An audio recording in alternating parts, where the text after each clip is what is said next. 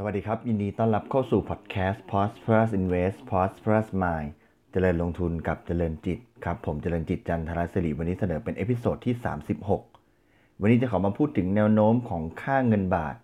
ในไตรมาส2นะครับโดยโดยได้ข้อมูลมาจาก paper ของธนาคารกสิกรไทยนะครับ ตั้งแต่ช่วงปลายปีที่แล้วนะครับ เงินบาทก็มีการแข็งค่าต่อเนื่องนะครับจากระดับ 33 บาท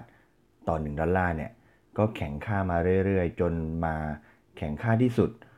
ไปถึง 31 บาทต่อ 1 ดอลลาร์นะครับในช่วงเดือนกุมภาพันธ์ จากนั้นก็ค่อยๆ มีความผันผวนมากขึ้น ในช่วงเดือนกุมภาพันธ์ มีนาคมนะครับเริ่มมีความไม่แน่นอนทางการเมือง ก็ทำให้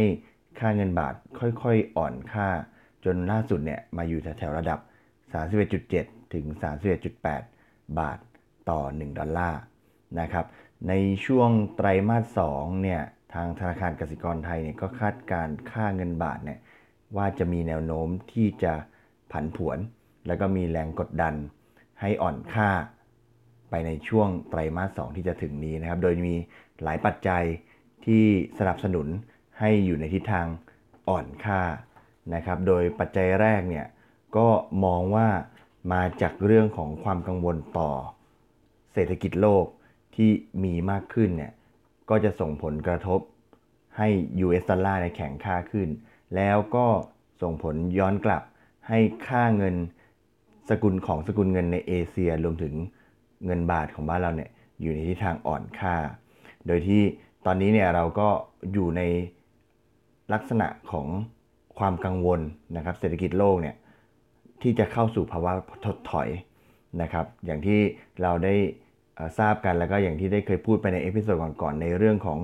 invert yield curve ก็เป็นสัญญาณหนึ่งที่ส่งผลให้เห็นว่ามีความกังวลในเรื่องของเศรษฐกิจถดถอย และแม้ว่าทางธนาคารกลางของสหรัฐเนี่ยจะออกมาให้แนวทางว่าจะคงอัตราดอกเบี้ยนโยบายตลอดทั้งปีนะครับ ก็คือจากเดิมเนี่ยที่จะมองว่าจะขึ้นดอกเบี้ยเนี่ยก็กลายเป็นว่าไม่ขึ้นแล้วแต่ก็ไม่ได้ทำให้ค่าเงินของสหรัฐเนี่ย จะมีทิศทางที่อ่อนค่าลง ก็ยังคงแข็งค่าอยู่ เพราะว่าในความกังวลที่จะกังวลว่าเศรษฐกิจจะถดถอยเนี่ยการถือครอง US ดอลลาร์เนี่ยก็ถือเป็นทางเลือกในการ ที่จะมีการลงทุนในสินทรัพย์ที่มีความปลอดภัยนะครับอย่างดอลลาร์สหรัฐเนี่ยก็เป็นทางเลือกของการลงทุนที่เป็นสินทรัพย์ปลอดภัย ก็ในเมื่อ US ดอลลาร์เนี่ยมีการแข่งค่าเนี่ย ก็ทำให้สกุลเงินในเอเชียมีการอ่อนค่าลง โดยเฉพาะค่าเงินของประเทศที่พึ่งพาการส่งออกนะครับ ก็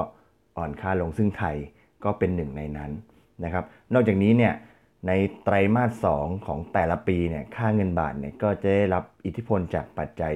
เชิงฤดูกาลนะครับ ซึ่งทำให้ค่าเงินบาทผันผวนและมีทิศทางอ่อนค่ามากกว่าในในไตรมาสอื่นๆนะครับยกย้อนไปดูสถิติ เก่าๆเนี่ยเขาไปเก็บสถิติตั้งแต่ปี 2012 ถึง 2018 เป็นต้นมาเนี่ย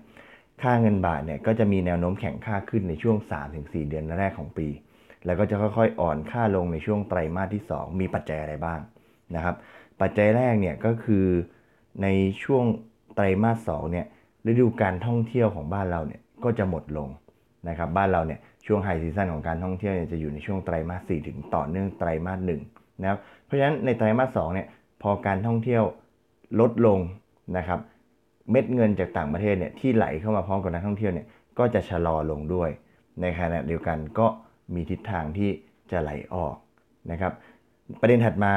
นะครับได้แก่การโอนรายได้ของนักลงทุนต่างชาติออกในช่วงเดือนเมษาถึงมิถุนายน ก็ทำให้เงินบาทอ่อนค่าเช่นเดียวกันนะครับ เพราะว่าในช่วงเดือนเมษาถึงมิถุนายนเนี่ย เป็นช่วงที่บริษัทจดทะเบียนของบ้านเราเนี่ยในตลาดหลักทรัพย์เนี่ยมีการจ่ายเงินปันผล แล้วนักทุนต่างชาติที่ถือหุ้นถือครองหุ้นในตลาดบ้านเราเนี่ยเมื่อได้รับปันผลแล้วก็มีการโอนกลับของเงินลงทุนนะครับ ซึ่งในปีนี้เนี่ยคาดนักวิเคราะห์ก็คาดว่า จะมีการจ่ายปันผลเนี่ยของบริษัทจดทะเบียนเนี่ยของบ้านเราเนี่ยถึง 87,000 ล้านบาทนะครับเพราะฉะนั้นยอดเงินตรงนี้เนี่ย ที่นักลงทุนต่างชาติมีการโอนกลับเนี่ยก็จะเป็นปัจจัยที่กดเงินกดดันให้ค่าเงินบาทอ่อนลงเช่นเดียวกันนะครับสองประเด็นนี้นะครับเรื่องของฤดูการท่องเที่ยว กับการโอนกลับรายได้เงินปันผลเนี่ยก็เป็นปัจจัยเชิงฤดูกาลสุดท้ายนะครับ แนวโน้มของการเมืองบ้านเราเนี่ยก็ยังไม่แน่นอนนะครับ ก็ส่งผลให้ค่าเงินบาทมีความผันผวน แล้วก็ได้รับผลกระทบไปที่ทางอ่อนค่านะเพราะว่าในช่วงนี้เนี่ยตั้งแต่การเลือกตั้งเป็นต้นมาเนี่ย ก็ยังไม่เห็นทิศทางที่ชัดเจนนะครับ แล้วก็ในระยะสั้นเนี่ยก็ยังมองว่าคงจะยืดเยื้อไปจนถึงการประกาศผลการเลือกตั้งอย่างเป็นทางการในช่วงวันที่ 9 พฤษภาคมนะครับ ก็สรุปประเด็นที่จะกระทบกับค่าเงินบาทในไตรมาส 2 ที่จะกระทบให้อ่อนค่าขึ้น ให้อ่อนค่าลงนะครับ ไม่ว่าไม่ว่าจะเป็นในเรื่องของความกังวลเศรษฐกิจถดถอยของโลกนะครับ ส่งผลให้ค่าเงิน US ดอลลาร์เนี่ย แข็งค่าขึ้นในฐานะที่เป็นสินทรัพย์ปลอดภัย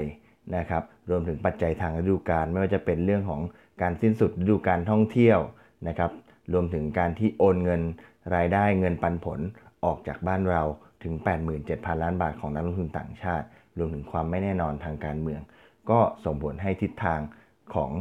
ค่าเงินบาทในไตรมาส 2 นี้จะอยู่ในทิศทางอ่อนค่า